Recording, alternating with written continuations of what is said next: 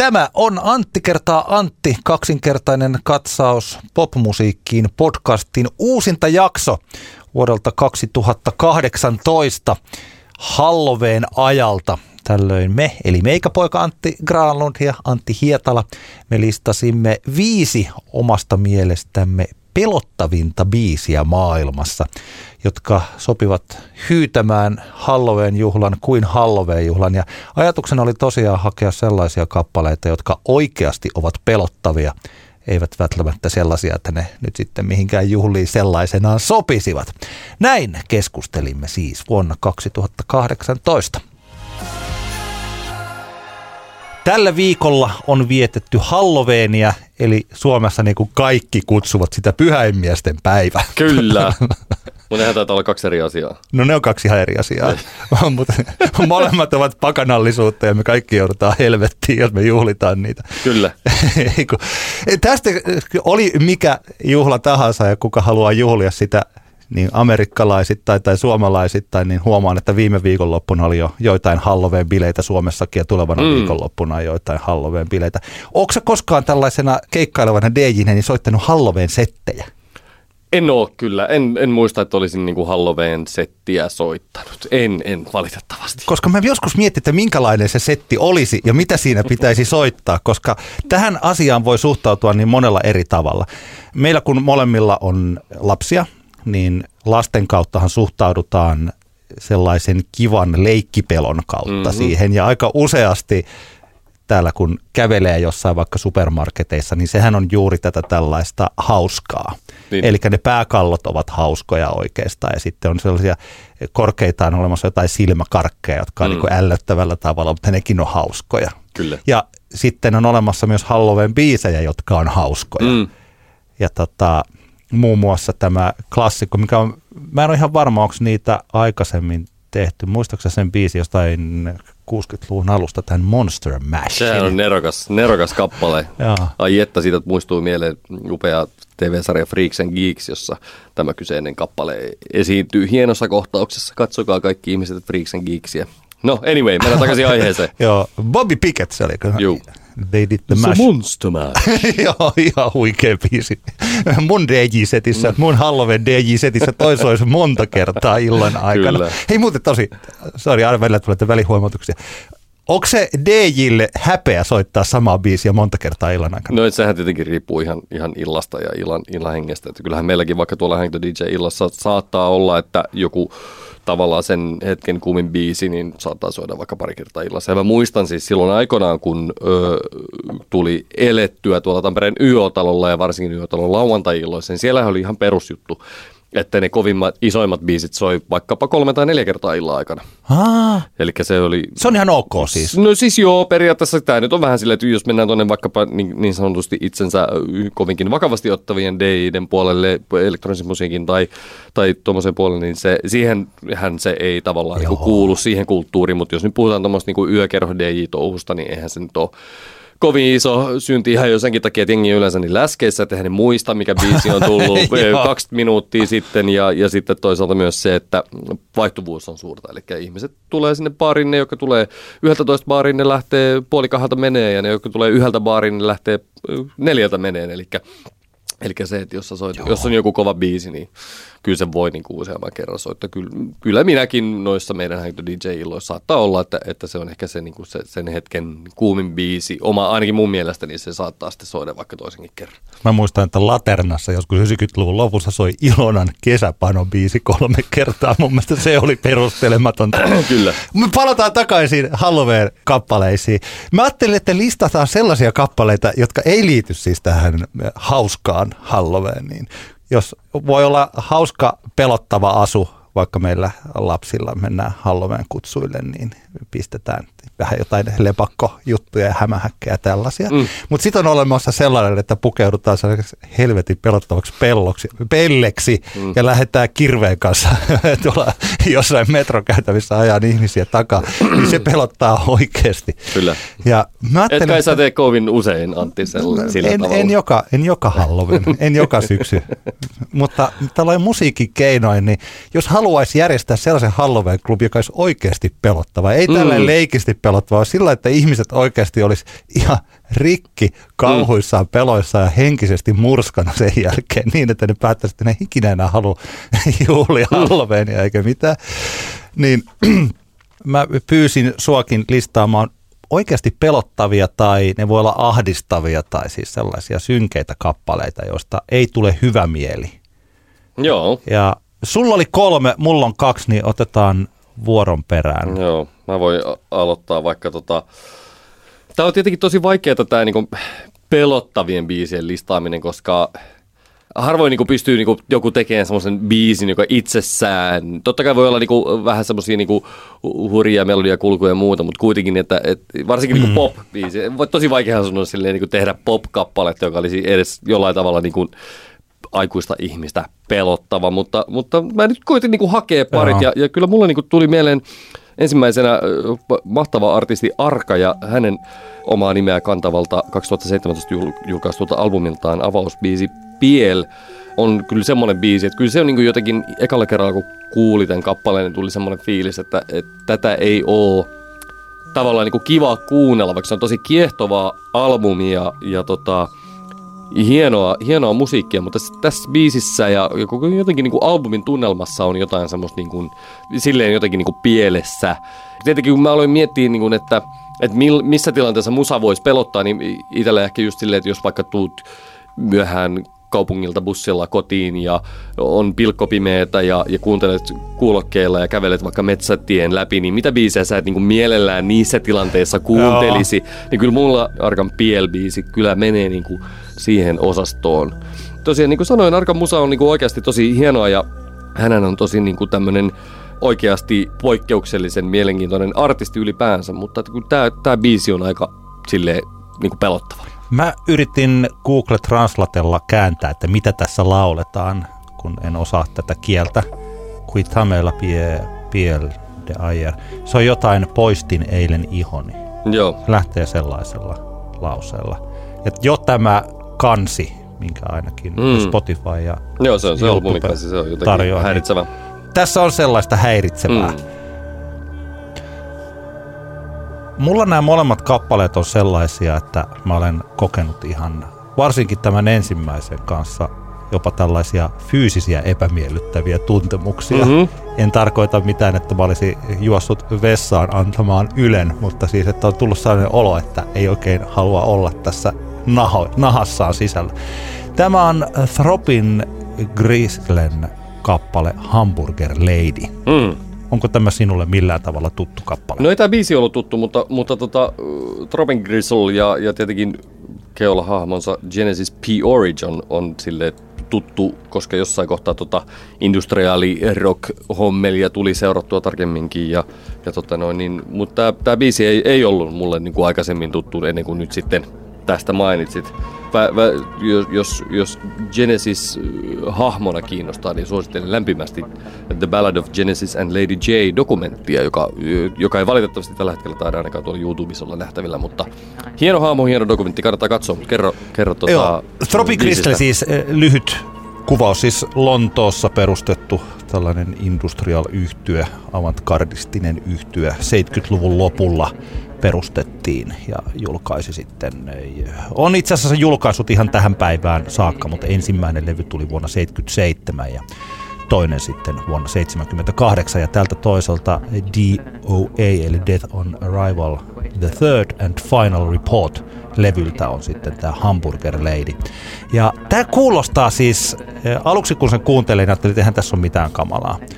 Mutta tämä tarina on hirveä. Mm. Ja tällainen pikku disclaimer, jotka helposti, mä en tiedä miten mä, kerron tämän tarinan, mutta siis tämä lähtee tällaisella sanoilla kuin by far worst is the hamburger lady. Ja tämä on käytännössä lääkärin raportti, jota Mm. luetaan tällaisella hyvin prosessoidulla äänellä. Mm. Ja tämä Hamburger Lady on siis tällainen, joka on palannut, palannut tosi pahasti koko hänen ihonsa tällainen niin kuin kolmannen asteen palovammoissa. Mm. Ja hänet pidetään elossa ainoastaan, kun hän on letkuissa kiinni. Ja siellä sairaalassa hänelle annettiin tämä nimi Hamburger Lady, koska hänen ihonsa näyttää siis hampurilaispihvin iholta. Eikö eikö, se eikö ole siis kamala? No, se, aivan hirvittävää. Joo. She's dying, she's burned from the waist up. She's burned from the waist up.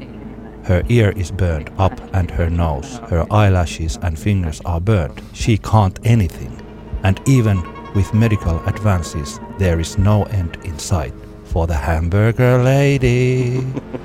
Tää on siis kauhea. Hilpeä- Tää on kappale. hirveä. Siis tää on oikeesti, jos haluaa saada sellaisen tosi pahan kuvottavan olon itselle, niin kannattaa ottaa ne tekstit eteensä taas.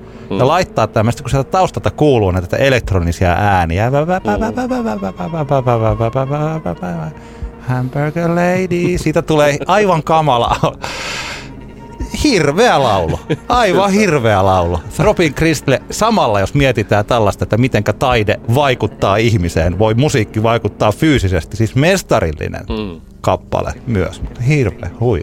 Kyllä, joo, tää, tämähän on tämmönen vähän niinku horror rock pioneeri biisihän tää on. Joo. Että, että tota, jännä, jännä genre kyllä. Me Rapin, rapin puolellahan tietenkin oli tämmöinen niinku horrorcore oli, oli ihan semmoinen oma, oma genrensä, mutta tota, rockin puolella ei tämmöistä, va- vaikka onhan aina tehty tavallaan tämmöistä niinku shock-rockia ja muuta, mutta, että, mutta kuitenkin ei, ei, ei tainnut ikinä olla semmoista niinku kunnon isoa niinku horror rock genreä, mikä on tavallaan vähän harmi. Ja se, mikä oikeasti siis pelottaisi, kun sitten ajattelee Misfitsejä tai sitten kaiken maailman death ja black metallia, mm. se missä niin painetaan kaikki niin ääreen, niin ei se kosketa mua samalla lailla kuin Niin. niin. tällainen, missä mennään jotenkin ihon alle, jos mm. ei olisi palannut. Kylläkin.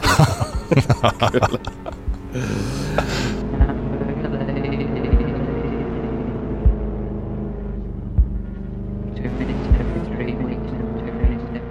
Joo, mun tota toinen, toinen pelottava biisi on, on, lähti ehkä sitä kautta, kun mä, mä aloin miettiä pelottavia kappaleita. Totta kai ensin tulee mieleen paljon siis kauhuleffa soundtrack biisejä ja, ja koitin ehkä niitä välttää. Sieltähän löytyy tietenkin paljon viime, vai missä jaksossa tässä vähän aikaa puhuin, öö, Suspiria soundtrackista, jonka alkuperäisen Suspiria elokuvan soundtrackin teki loistava italialainen Goblin yhtye ja tämän uuden on tehnyt Tom Jorge. Muuten, jossa tässä kohtaa haluan sanoa, että se on tosi hieno se Tom Jorgen Suspiria soundtrack. Ja Arvostan Tom Jorge, että on saanut näin hienon albumin. en, en, no siis mä haukuin sitä Jorgen Biisiä. laulamista. Okei, okay, joo, joo, okei. Okay. Mutta se on tosi hyvä tämä Tom Jorgen Suspiria soundtrack Okei, anyway. selkeä. No mutta joo, ö, paljon löytyy leffasoundtrackeja, jossa se kauhu tietenkin liittyy siihen, että kun sä muistat minkälainen se leffa oli. Jos se leffa pelotti, niin sitten tietenkin se biisi alkaa pelottaa myös. Mutta kyllä mun täytyy niinku nostaa tämmöisestä tuoremmista artistit, joita on tullut itse asiassa kuunneltu aika paljon viime aikoina muutenkin. Niin, ja mun mielestä tämän vuosikymmenen paras kauhuelokuva on, on It Follows-elokuva ja sen, sen sitten tota soundtrackilta Disaster Peace-nimisen artistin Heels-kappale, joka on niin sanotusti vähän tämmöinen teeman kaltainen tässä, tässä leffassa. Ja tämä on, tää on kyllä niinku todella kova ja siisti ja aika pelottava. Tätäkään en, en haluaisi siellä metsäpolulla pimeässä kuulokkeillani kuunnella. Tämä on, tää on tosi upea. Disaster Peace kannattaa, siihen kannattaa tutustua muutenkin. Tehnyt ilmeisesti aika paljon pelimusaa ja todella, todella tota noin, niin kiinnostava, kiinnostava artisti. on vähän odotellut, milloin tulisi jotain uutta, mutta ei ole nyt vähän aikaa kuulunut. Mutta tota, joo, tämä on mun mielestä ehdottoman hieno koko, koko It Follows soundtrack ja, ja tota noin, niin suosittelen lämpimästi. Tämän kappaleen täällä YouTube-kommenteissa oli mielestäni hauska. When you check your phone and have three missed calls from your mom. Siinä on tosi, joo, siis toi on tosi hyvin tehty tällainen Kyllä. kauhuelokuvakappale. Mä olen siitä samaa mieltä.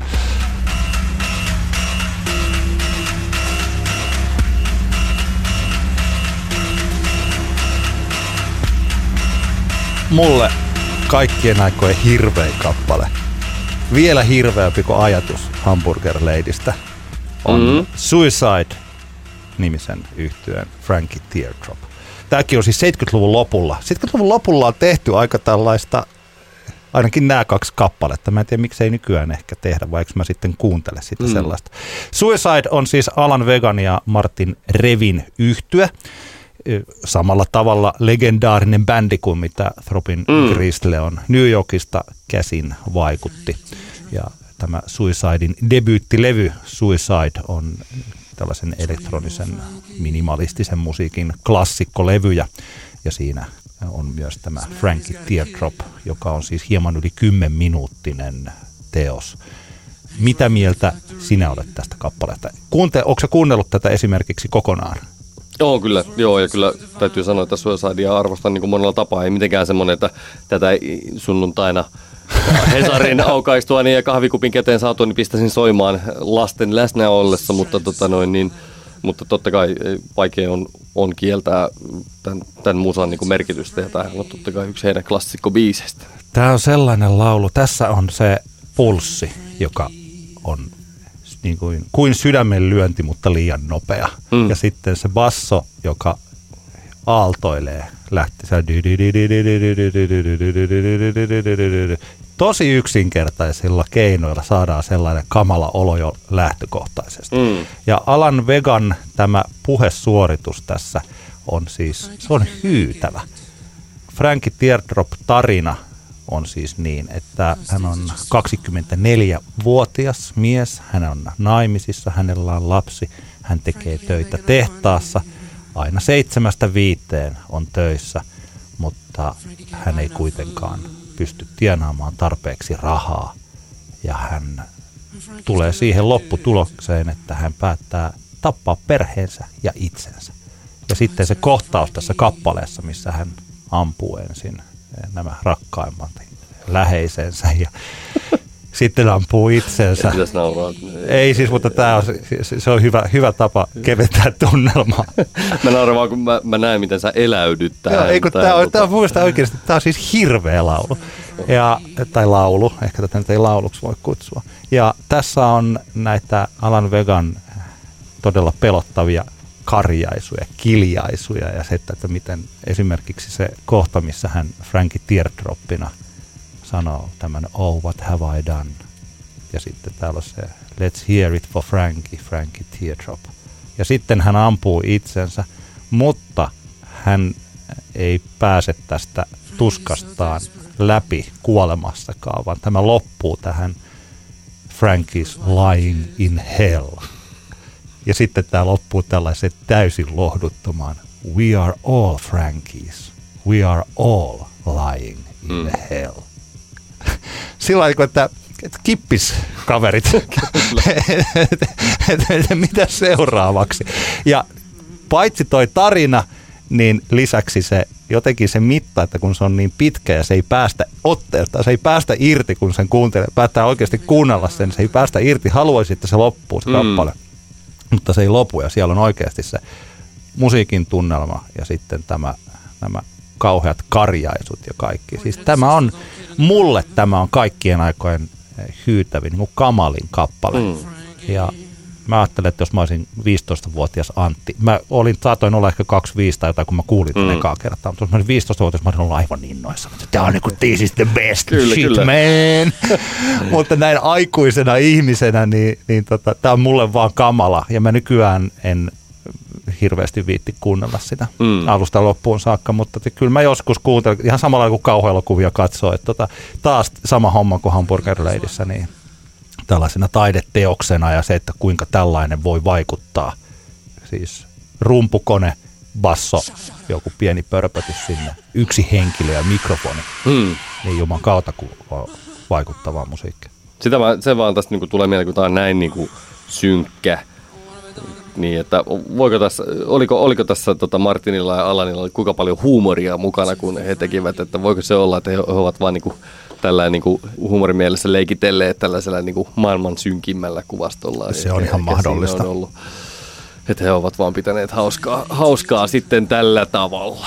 Se, se, he, se, mikä heille oli vitsi, niin ei esimerkiksi tässä vaiheessa, kun mä mietin tuota kappaletta, niin ole sillä niin, niin vitsiä. Kyllä, kyllä, mutta onnistunut, onnistunut teksti kyllä ja onnistunut biisi toteutus ehdottomasti. Joo. Frankie's dead.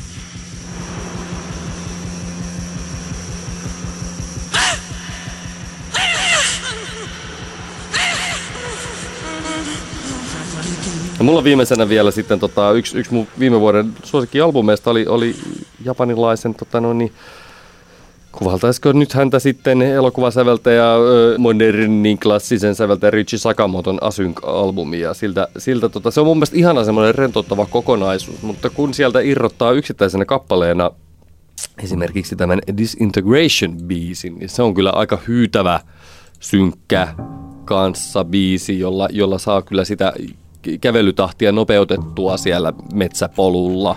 Tämä on jotenkin, jotenkin upea, upea kappale siinä, että elementtejä on niin kuin hyvin vähän.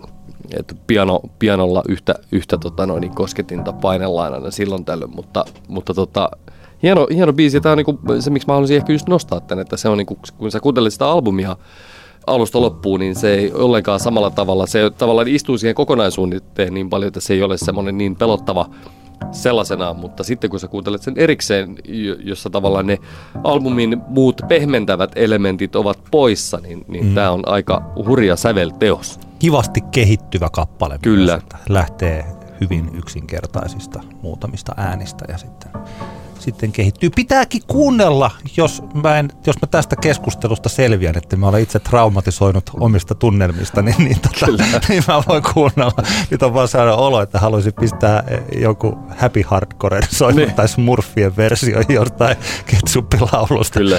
Että, et, tota, mutta tota, tässä oli meidän Halloween-poiminnat, ja jos jollakin on siellä Halloween-bileet tulossa, joka deitä puuttuu, niin ei muuta kuin viestiä, niin tullaan niin. sinne. Tota noin, niin voidaan me soittaa se Michael Jacksonin thrillerikin sinne väliin ah, sitten. Joo, joo, se on siinä. Yksi tällainen levy muuten, joka ihan tällaisena kokonaisena synkkänä, mutta tosi upeana levynä, niin Hux and Cloakin Excavation, levy vuodelta 2013. Niin mm. sota, se on aika synkkää menoa myös drone-musiikkia, mitä mä jostain dronesta tiedän.